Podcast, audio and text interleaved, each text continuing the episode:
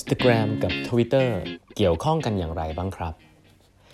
สวัสดีครับท่านผู้ฟังทุกท่านยินดีต้อนรับเข้าสู่แปดบรรทัดครึ่งพอดแคสต์สาระดีๆสำหรับคนทำงานที่ไม่ค่อยมีเวลาเช่นคุณนะครับอยู่กับผมต้องกวีวุฒิเจ้าของเพจแปดบรรทัดครึ่งครับอันนี้เป็น อี พี ที่แปดร้อยสามแล้วนะครับที่เรามาพูดคุยกันนะครับก่อนอื่นขออนุญาตประชาสัมพันธ์หนังสือเล่มใหม่ของผมนะฮะก้าวใหญ่ๆใช้ใจเริ่มนะครับก็รวบรวมงานเขียนในมติชนสุดสัปดาห์นะครับแล้วก็พอดแคสต์ตอนพิเศษหลายๆตอนนะครับก็เอามาแบบอ่านง่ายๆเลยนะฮะออกกับสำนักพิมพ์มติชนนะครับเล่มนี้เป็นเล่มที่ห้าแล้วนะฮะก็สามารถอุดหนุนกันได้นะครับใครที่ฟังชอบชื่นชอบพอดแคสต์คอนเทนต์ของแปดบรรทัดครึ่งก็หนังสือก็จะได้อีกอรรถรสหนึ่งนะฮะก็สามารถสั่งซื้อได้นะครับผมส่งรายละเอียดให้ทางไลน์ โอ เอ ของแปดบรรทัดครึ่งเมื่อวานนี้นะฮะหรือว่าเข้าไปใน Facebook Page ของมติชนก็ได้ครับมติชน Pocket Book นะครับลองเข้าไปเสิร์ชดูก็หรือที่หน้าเพจของแปดบรรทัดครึ่งนะครับที่พิมพ์ไว้บนสุดก็สามารถสั่งซื้อกันได้นะครับ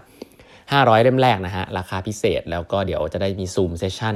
มาพูดคุยกันแบบ Exclusive ด้วยนะครับก็อุดหนุนกันได้ฮะวันนี้นะครับก็เล่าหนังสือต่อครับโอ้โหช่วงนี้อ่านหนังสือได้เยอะนะครับอยู่ที่บ้านเอ่อ No Filter นะครับหนังสือที่พูดเกี่ยวกับการเกิดขึ้นของแอปพลิเคชันที่ชื่อว่า Instagram นะฮะ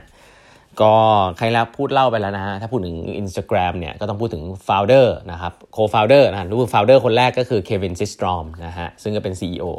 อีกคนหนึ่งซึ่งก็เป็น ซี ที โอ คู่กายเขานะฮะก็คือเอ่อ Mike นะฮะ Mike Mike Krieger นะครับ Mike Krieger ทีนี้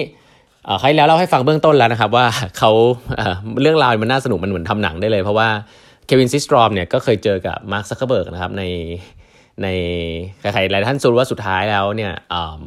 Instagram โดนซื้อจากโดนโดน Facebook ซื้อไปที่ หนึ่งบิลเลียนยู เอส นะฮะแต่ว่าก่อนหน้าที่จะซื้อกันอะไรเงี้ยเขาเขามีพูดคุยเคยเกือบจะได้ไปทำงานกับมาร์คซักเคอร์เบิร์กมาร์คซักเคอร์เบิร์กเคยทำงานนั้นเคยมาชวนเขาไปทำงานนะครับก็เล่าให้ฟังในตอนที่แล้วนะฮะที่น่าสนใจอีกอันนึงครับคือเควินซิสตรอมเนี่ยอยู่ใน Silicon Valley เนี่ยก็เคยฮะไปเป็นเด็กฝึกงานนะครับให้กับบริษัทที่ชื่อว่า Odeo นะ Odeo เนี่ยจริงๆเป็นบริษัทที่เอ่อเป็นยุคแรกๆของการทำสิ่งที่เรียกว่า venture building เลยนะครับก็คือเขาก็มีเอนจิเนียร์หลายๆคนนะครับแล้วก็ทำแฮกเกอร์ทอนทำ product นะครับแล้วก็ spin off นะครับเอ่อเขานั่งอยู่ข้างๆเอนจิเนียร์อีกคนนึงครับซึ่งนิสัยไม่เหมือนเขาเลยฮะเอนจิเนียร์อีกคนนึงเนี่ยก็เป็นนิสัยแนวแบบ hack hacking หน่อยนะเอนจิเนียร์คนนั้นเนี่ยเอ่อมีชื่อว่าแจ็คดอร์ซี่ฮะแจ็คดอร์ซี่คือชื่อคุณคุณมั้ยฮะใช่ครับแจ็คดอร์ซี่เป็นผู้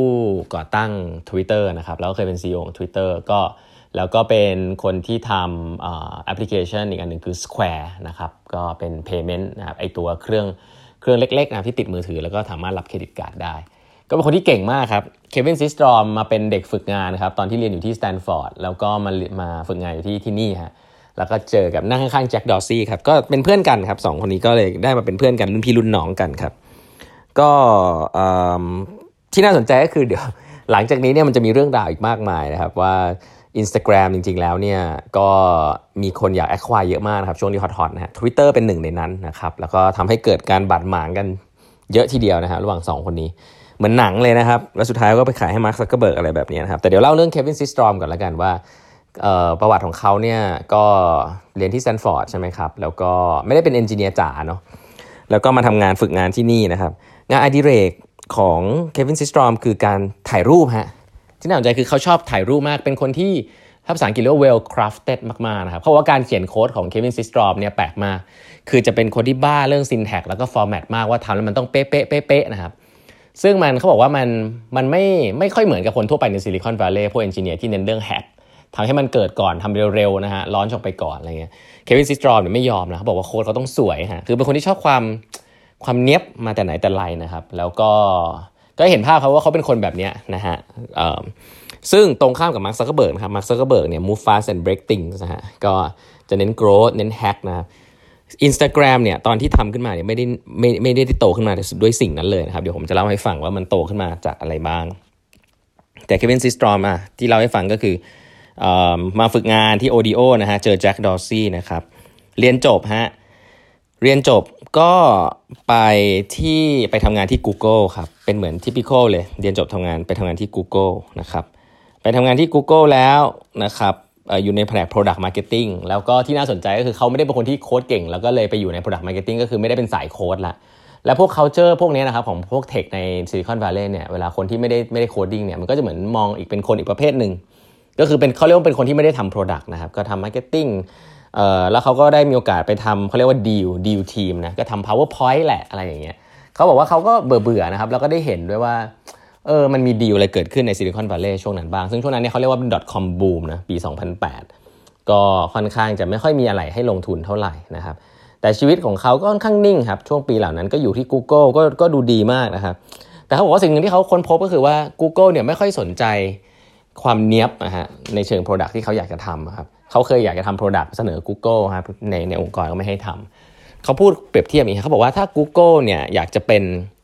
อะไรสักอย่างซึ่งเกี่ยวกับการถ่ายภาพที่เขาสนใจเนี่ย Google คงจะอยากสร้างกล้องถ่ายรูปที่ดีที่สุดให้คนใช้ครับ Google เป็น tools ครับแต่ว่า Google เนี่ยคงไม่ได้สนใจในการถ่ายภาพให้ดีที่สุดครับไม่ได้สนใจว่าภาพที่สวยที่สุดเนี่ยมันหน้าตาเป็นยังไง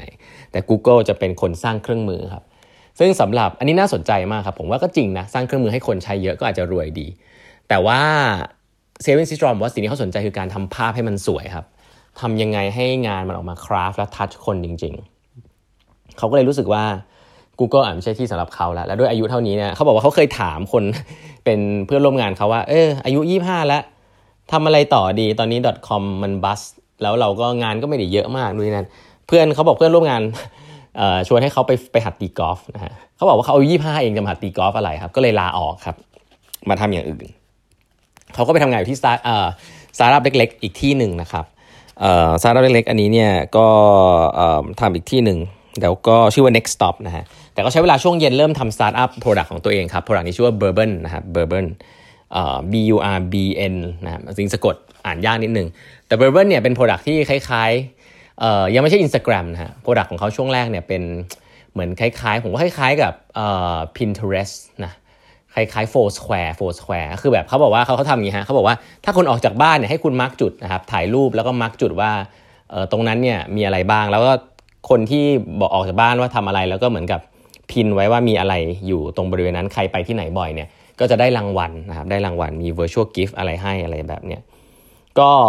ก็ง่ายๆครับก็เป็นเป็น product ที่เป็นเป็นเอ่อ mobile นะฮะเป็นมือถือแอปในมือถือแล้วก็ทำให้คนรู้ว่าคุณอยู่ตรงไหนทำให้คนทำให้การเห็นว่ามีใครอยู่ตรงไหนบ้างอะไรแบบเนี้ยแค่นั้นเองง่ายๆนะครับที่น่าสนใจคือ product นี้ก็ได้รับการตอบรับดีพอสมควรนะฮะดีถึงขนาดที่ว่ามิลเลอร์มี วี ซี นะครับ Venture Capital มาสนใจนะครับแต่ว่าสิ่งหนึ่งซึ่ง Venture Capital พูดกับเขาครับเอ่อ Venture Capital คนนี้เพิ่งเรียกว่า Angel Investor กันบอกว่าคุณต้องมี co-founder นะครับตอนนั้นเขามีตัวคนเดียวเขาก็เลยไปหา co-founder มาฮะก็เป็นเพื่อนเก่าของเขาที่ Stanford เป็นสายโค้ดนะฮะก็คือ Mike Krieger นะครับแล้วก็ให้หุ้น สิบเปอร์เซ็นต์ นะครับแล้วเขาก็เลยตั้งบริษัทด้วยกันขึ้นมานะครับทำไอ้ตัวชื่อว่า Bourbon นี้ก่อนนะครับหลังจากนั้นเนี่ยไอเดียมันก็เริ่มเปลี่ยนมาเรื่อยๆฮะเปลี่ยนทำแล้ว work บ้างไม่ work บ้างนะฮะ business plan work บ้างไม่ work บ้างนะครับสุดท้ายก็ค่อยๆเห็นไอเดียครับว่าจะทำ product นะครับที่เกี่ยวข้องกับexperience ครับอันนี้ก็จุดเริ่มต้นของ Instagram เลยนะฮะ Instagram ไม่ได้เริ่มต้นจาก product เรื่องของเอ่อการ growth หรืออะไรเค้าเค้าเค้าชอบเรื่อง experience มากอยากให้คนมาแชร์ experience ที่ exclusive แล้วก็ที่นั่นคือ experience ที่มัน well crafted ครับไม่ได้ไม่ได้เรียวมากแต่ต้องสวยงามนะครับแต่เค้าก็ยังหาวิธีไม่ได้ฮะจนกระทั่งมาเจอพวกที่เรารู้กันนะครับเอ่อเทคนิคการ filter ภาพหรือนู่นนี่นั่นนะการทำภาพเป็นสี่เหลี่ยมสิ่งเหล่านี้เนี่ย Instagram ทำก่อนนะครับแล้วก็ต้องเรียกว่ากลายเป็นใช้คำว่า culture เลยนะฮะซึ่งตอนผมอ่านเล่มนี้ผมตกใจเหมือนกันว่าผมเป็นคนที่ไม่ได้ใช้ Instagram พูดตามตรงผมก็รู้สึกว่าโอ้โหวิธีคิดมันต่างกับ Facebook มากนะตอนทำมีหน้า Facebook ถึงกลัวแล้วก็ก๊อปไม่ได้นะครับมันคืออะไรเดี๋ยวมาเล่าให้ฟังในครั้งต่อไปนะฮะวันนี้เวลาหมดแล้วฝากกด subscribe แปดบรรทัดครึ่งนะฮะติดตามได้ในหลายช่องทางนะครับ YouTube ของแปดบรรทัดครึ่งด้วยแล้วก็ ไลน์ โอ เอ ของแปดบรรทัดครึ่งครับเครื่องหมาย add แล้วก็ eight half ครับ e i g h t h a l f นะฮะก็จะส่งnotification สาระดีๆส่งไปให้ทุกวันนะครับไม่พลาดอีเวนต์ต่างๆแน่นอนนะฮะวันนี้เวลาหมดแล้วครับฝากกด subscribe แปมทักครึ่ง podcast อย่าลืมไปอุดหนุนหนังสือด้วยนะฮะก้าวใหญ่ๆใช้ใจเริ่มฮะเข้าไปที่เว็บเอ่อ Facebook ของแปมทักครึ่งแล้วก็พิมพ์ไว้ที่บนสุดเลยนะครับมีแค่ห้าร้อยเล่มเท่านั้นครับแล้วพบกันใหม่พรุ่งนี้ครับสวัสดีครับ